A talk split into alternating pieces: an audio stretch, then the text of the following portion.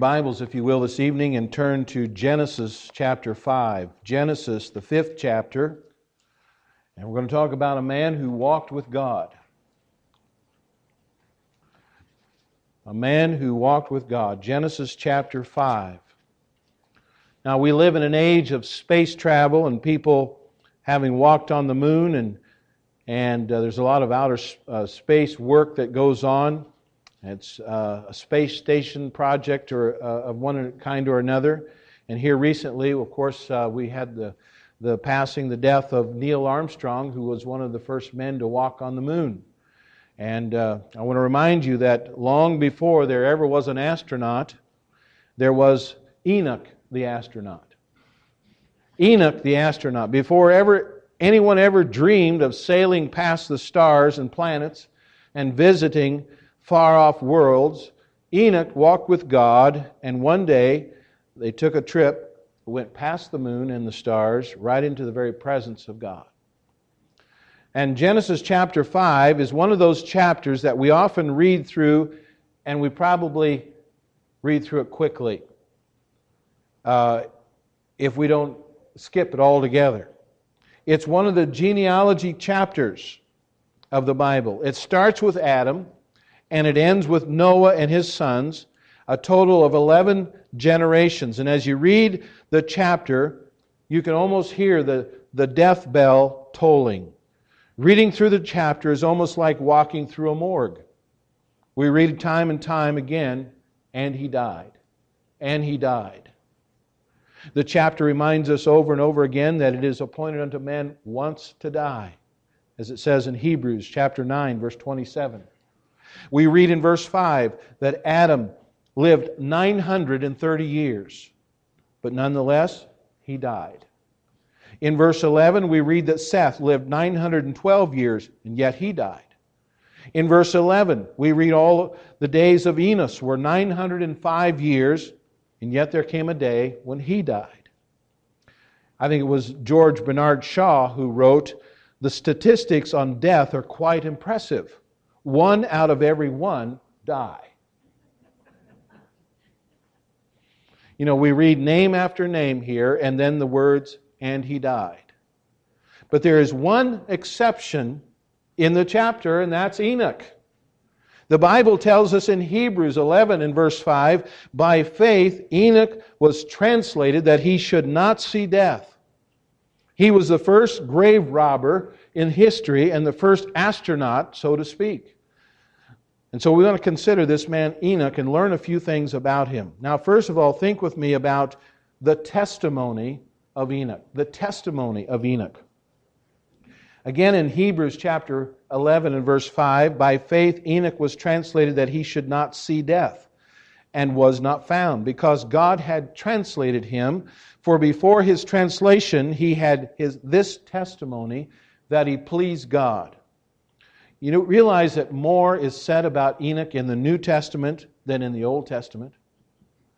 He's described in 51 ver- words in the Old Testament, and it takes 94 words in the New Testament to tell about the testimony that he had, that he pleased God. Genesis chapter 5 tells us how he pleased God. Uh, we read uh, twice, once in verse 22 and once in verse 24, that Enoch walked with God. You could say that this is the only claim to fame that he had, that he walked with God.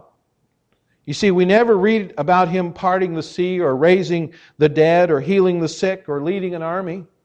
His entire life is summed up in the words that he walked with God. There's nothing greater that could be said about us than that we walk with God. When we're gone, people should say, or they could say, you know, he went to the moon, he ran a large company, he was very wealthy, he was the wealthiest man that ever lived, or he, maybe he was the president of the United States. But I say to you that the greatest thing that could be said of us is that you or I walked with God. The greatest thing a child could say about his father is that dad walked with God. And the greatest thing a church could say about a member that is a member of that church is that he or she walked with God. The greatest thing people you work with could ever say about you is that you lived for God. Someone has said, civilized man has learned how to fly, but he's lost the art of walking with God. And this was not the case with Enoch. Notice two things about his walk with God. First of all, we see the direction, the direction of his walk with God. I want you to notice very carefully, it says here that Enoch walked with God. He walked with God. It did not say God walked with Enoch. You know, the, see the difference? Enoch walked with God. It wasn't God walked with Enoch. The idea is that Enoch was going the direction that God was going. When you walk with somebody, you're going in the same direction that they're going. It was not God going in Enoch's direction, but Enoch in God's direction. And so to walk with God means that we're going God's way. When a person says they want to walk with God, they're saying they want to go where God is going and do what God is doing. And I remind you that God always goes to church on Sunday. He even goes to church on Sunday night. He goes to church on Wednesday night. And he goes to every special service. You know, a person cannot say that they're walking with God and never read their Bible, never pray, never witness, never give in the offering. A person that rarely comes to church or misses church on a regular basis cannot say that they're walking with God. To walk with God is to go where He's going and to do what He's doing. You know, we read in Colossians chapter 2 and verse 6, it says there, As ye have therefore received Christ Jesus the Lord, so walk ye in him. How did you get saved? Did you work for it? Did you pay, write out a check for it? No. By faith, you trusted Jesus Christ as your Savior. And so that's the way we're to live by faith, walking with God. It says in Micah chapter 6 and verse 8 He hath showed thee, O man, what is good, and what doth the Lord require of thee, but to do justly, to love mercy, and to walk humbly with thy God. That's a powerful verse right there. Micah 6 8. It's worth memorizing. So the direction of his walk was with God. We notice the direction. Notice, secondly, the duration. The duration of his walk with God. Now, here in chapter 5 and verse 22, it says, And Enoch walked with God after he begat Methuselah 300 years and begat sons and daughters. Enoch walked with God for 300 years. Think about that. 300 years. That's 109,500 days. Enoch walked with God.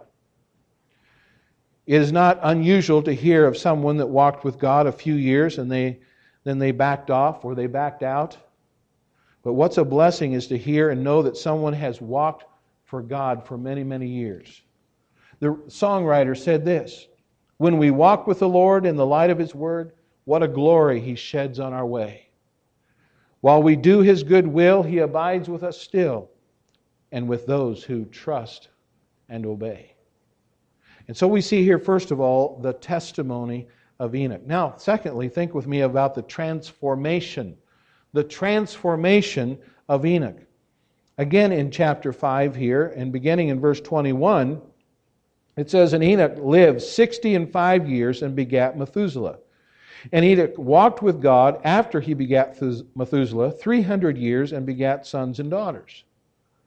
If you'll notice very carefully, for 65 years of Enoch's life, it would seem that Enoch did not walk with God. Because verse 22 says that Enoch walked with God after his son Methuselah was born.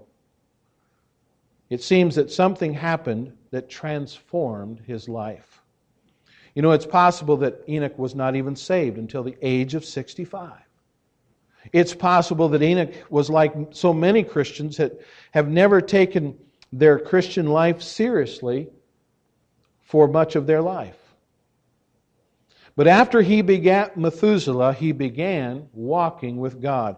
It seems that it was the birth of a baby boy that changed his life.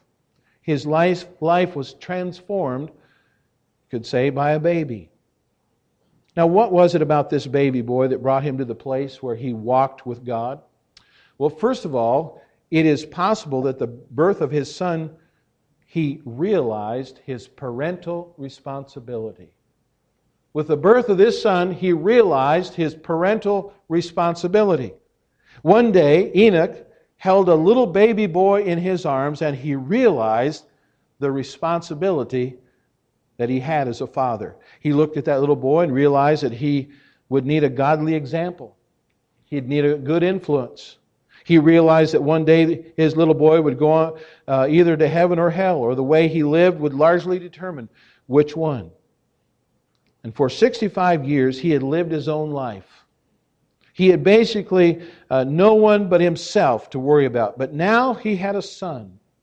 And what that son would become and what he would believe had much to do with what that boy would see in his dad. Now, I've seen many a young couple that took the things of God lightly. But when God blessed them with a child, I've seen that couple begin to come to church and become faithful and take the things of God more seriously. Why is that? They realized the importance of how they lived and the impact they would have upon their child. I remember when our first child was born. It was a tremendous blessing, you know, to hold that baby in my, my arms for the very first time. Realize I'm a dad. I'm a father. Boy, that takes on a whole new uh, bunch of responsibility, doesn't it? someone has written a powerful little poem entitled In Daddy's Steps. It goes like this There are little eyes upon, and they are watching night and day. There are little ears that quickly take in every word you say. There are little hands all eager to do everything you do. And a little boy who's dreaming of the day when he'll be like you. You're, a, you're the little fellow's idol. You're the wisest of the wise. In his little mind about you, no suspicions ever rise. He believes you devoutly, holds that, that all you say and do, he will say and do in your way when he's grown up to be like you. There's a wide eyed little fellow that believes you're always right, and his ears are always open, and he watches day and night. You're setting an example every day in all that you do for the little boy who's waiting to grow up to be just like you. Several years ago, there was an article in the new U.S. News and World Report it was entitled Delinquency Starts in Homes Like These. In that article, it was reported that studies of delinquency conducted by Harvard University showed that six out of every ten juvenile delinquents had fathers who would drink in excess. Many had mothers who drank as well. Three out of four were permitted by parents to come and go as they pleased. Three out of five were from homes where there was a great amount of discord behind, uh, between the parents. Seven out of ten were from homes where there was no group or family recreation. Four out of five had parents who took no interest in their children's friends. Four out of five delinquent boys said their mothers were indifferent to them. And three out of five boys said their fathers were indifferent to them. Many of them came from broken homes, and few got religious training of any kind. You see, if you don't live for God as a father and a mother, don't be surprised if your children don't live for God. If you don't come to church half the time, don't be surprised if your children don't come to church. If you don't take God seriously, don't be surprised if your children take God lightly. A preacher was talking to a group of kids in Sunday school class one Sunday morning. He was asking them the question, Why do you love God? The best answer he got was from a young girl that said, I don't know why I love God, preacher. I guess it just runs in the family. I think that was a good answer. Now, we find here that his transformation came about because he realized his parental responsibility. Secondly, he received a prophetic re- revelation. He received a prophetic revelation. Now, the name of his baby boy was Methuselah. Now, today we pick names because they're popular and we like them. or maybe it's a family name. But in the Bible, names always had a meaning. And they sometimes had a prophetic message in them as well. The name Methuselah means when he is dead, it shall be sent or it shall come. That's the, the meaning of his name.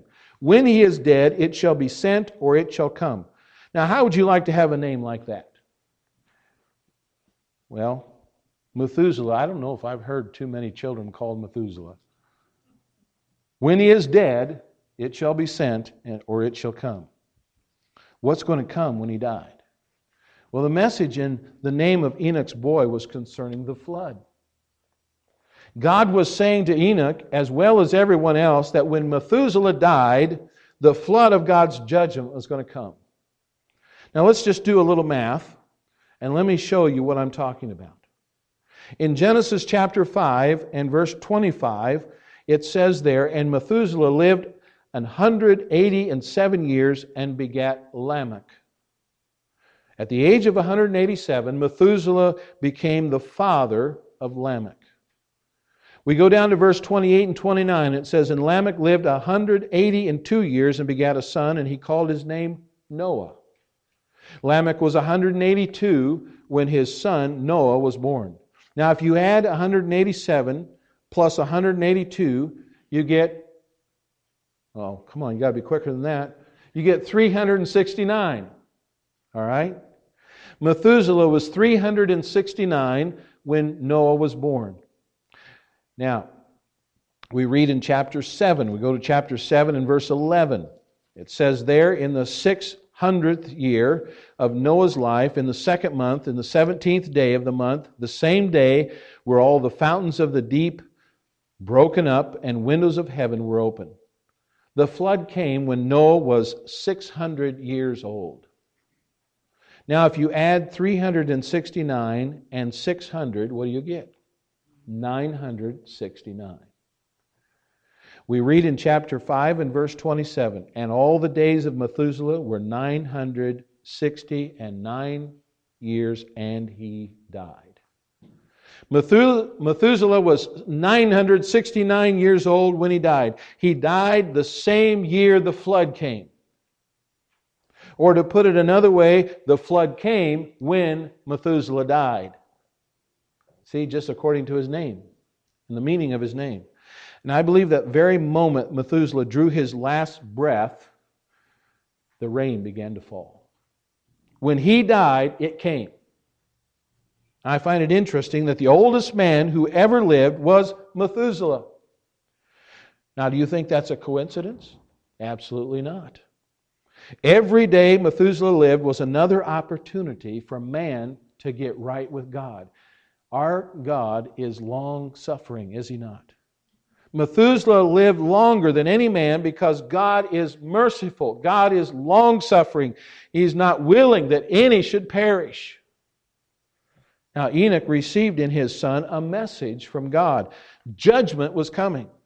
And I believe that each time that boy sneezed, Enoch's heart stopped.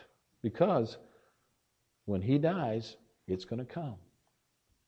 Each time he had a fever, Enoch thought, well, maybe this is the time. We read in Jude, verse 14, it says there, And Enoch also, the seventh from Adam, prophesied of these, saying, Behold, the Lord cometh with 10,000 of his saints. You see, I believe Enoch realized the Lord was coming. He realized that he needed to walk with God. Why should we walk with God? Because just as we got through singing moments ago several songs about his coming again, Jesus is coming, and we will be face to face with our Creator, our God, our Lord, our Savior. And I personally believe the only reason Jesus hasn't already come back is because He is long suffering and will, is not willing that any should perish. And these truths ought to transform our lives as they did the life of Enoch. So we see the testimony of Enoch, we see the transformation of Enoch, and then thirdly, we find the translation. The translation of Enoch. Go back and re- look at verse 23 and 24. And it says, And all the days of Enoch were 360 and five years, And Enoch walked with God, and he was not, for God took him. Also, we read in Hebrews 11:5 again, by faith Enoch was translated that he should not see death, and was not found because God had translated him. For before his translation, he had this testimony that he pleased God. After day after day, month after month, and year after year, century after century of walking with God, one day Enoch was translated. And what does this translation mean? Well, first of all, it means he was caught away. He was caught away. Genesis here just simply says he was not. At one point he's there, and then he's not. We have our astronauts, but Enoch was a was not. One day he was walking along, and suddenly he was not. He was snatched out, caught away, raptured, if you please. One old time commentator, G. Campbell Morgan, preacher, said that Enoch and God spent the day walking together, and toward the end of the day, God said to Enoch, You're closer to my house than we are to yours, so just come up with me. Now, I know another group, uh, another group of was nots Paul tells us in 1 Thessalonians chapter 4, verse 16 and 17, For the Lord himself shall descend from heaven with a shout, with the voice of an archangel, with the trump of God, and the dead in Christ shall rise first. Then we which are alive and remain shall be caught up together with them in the clouds to meet the Lord in the air, and so shall we ever be with the Lord. And like Enoch, one day there's going to be a great host of was nots. And you and I could be in that number. He was caught away. Now, secondly, he was carried across. He was carried across. The word translated means to carry over or across. Death is the river that divides the world, this world, from the world to come. Here's a man that did not have, a cross, have to cross that river, but instead, God carried him across if you please. God picked him up, carried him over, and set him down on the other side. Now, when it comes to death, there's nothing about death that a Christian should dread. Spurgeon said, to, to the Christian, death is just God's angel calling me home. Dear old saint of God who had walked with God for many years was near death. His body was racked with disease and pain. And knowing that she was dying and it wouldn't be long, a friend asked, How are you? She replied, I'm almost well. You see, death is but a step from this life with all of its problems into a life in which the former things are going to be passed away. They're going to pass away. But there is a generation that will rob grave, the grave of death. There's a generation that will not have to cross over the river of death but they'll be carried over by God. Now, as you know, we're coming up to another presidential election. And again, like the last time we had a presidential election, the accusations and the attacks, they're flying fast and furious. You almost get weary listening to it, don't you? And one of the most common accusations that we've heard even in the last uh, election was uh, against uh, our past president that, uh, you know, President Bush took America and her soldiers into war with Iraq, and he did so without good exit strategy. In other words, he and his advisors made all the right plans about getting in the, and winning the war, but they made no plans on how to get out. Well, whether that's true or not, I don't know. But it does make sense to me that you need to know how to enter and win a war like that, and that you need to know how to get yourself out at the end of the war. I think you need to have a good exit strategy. But I think I'm going to leave the war and all the problems and the unrest that's going on in the Middle East maybe to the experts. We'll call them experts. But I think there's a need for you and me, though, to discuss this matter of exit strategies. I don't know if you realize it or not, but this life you and I are living will not last forever. In fact, I can guarantee you that it will definitely come to an end someday, according to Hebrews 9, verse 27. It is appointed a man wants to die.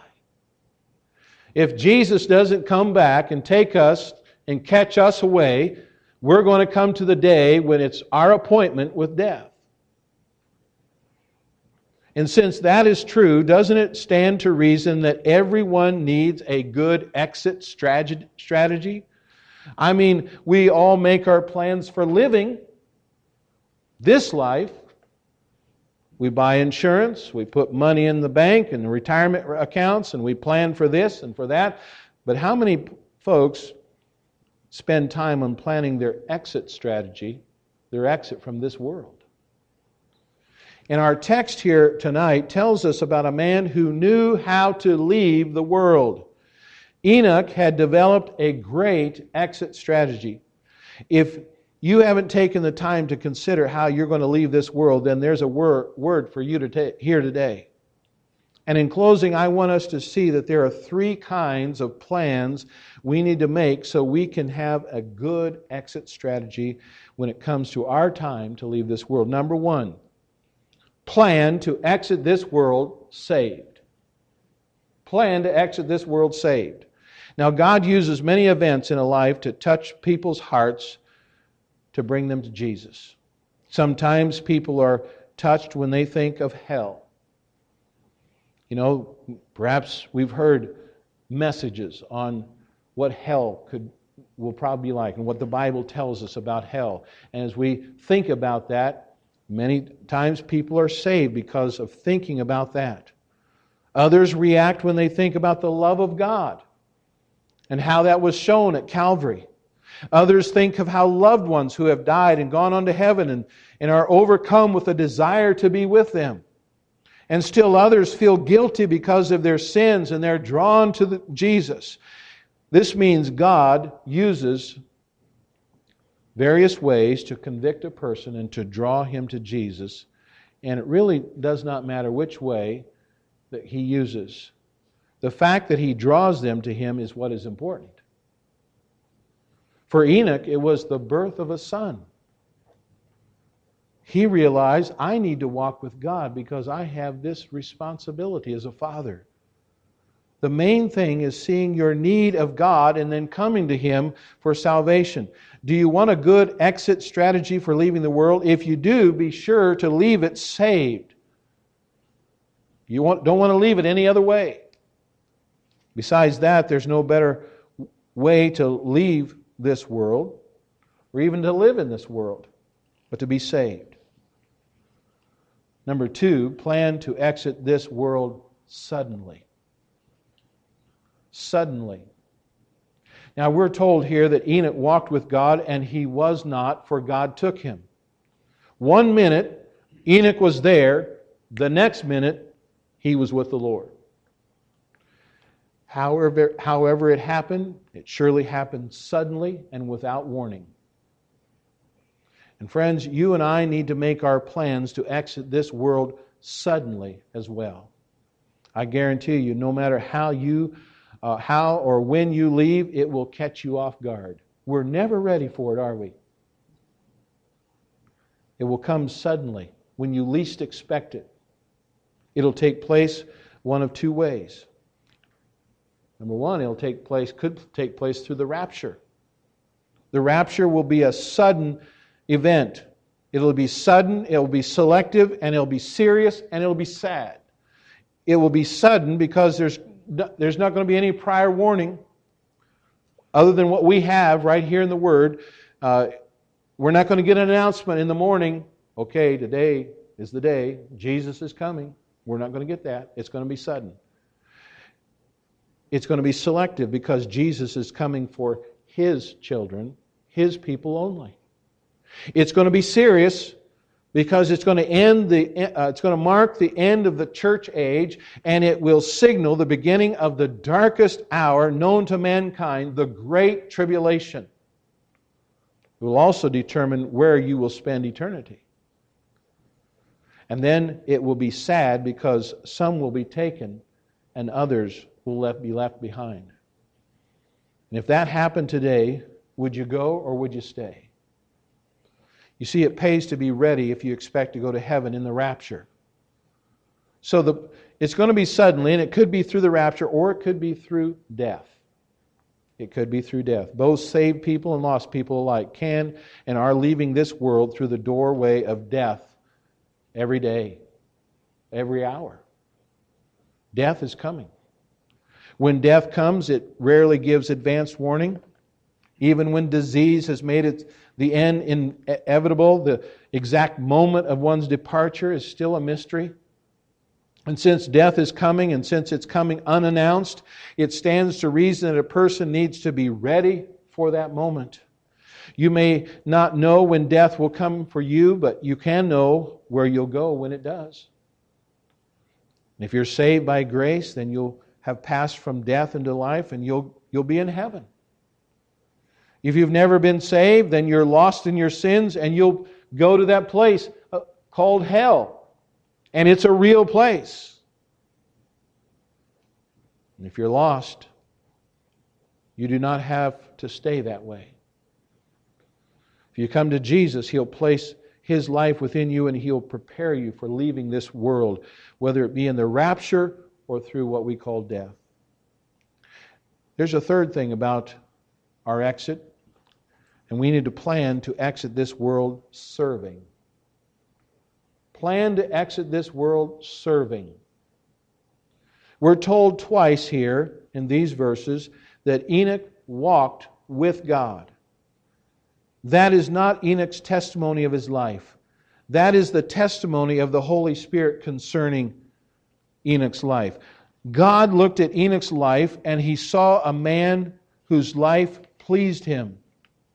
The Bible tells us two things about this man's walk that need to be noted here. The kind of walk that Enoch exhibited is the kind of walk that needs to be seen in your life and my life as well. First of all, he had a visible walk with God. It would seem that Enoch lived a life that demonstrated the faith that was in his heart. He didn't walk one way and then live another but he consistently, constantly, and completely walked with God. He walked with God for 300 years. Think about that. This is the kind of walk we all need today. We should be living a visible Christian life. We should just, should just settle in and walk consistently with the Lord. We should avoid that life that is hot and cold and in and out and up and down, and we should just walk with the Lord in humility and obedience. That's the kind of life that pleases Him.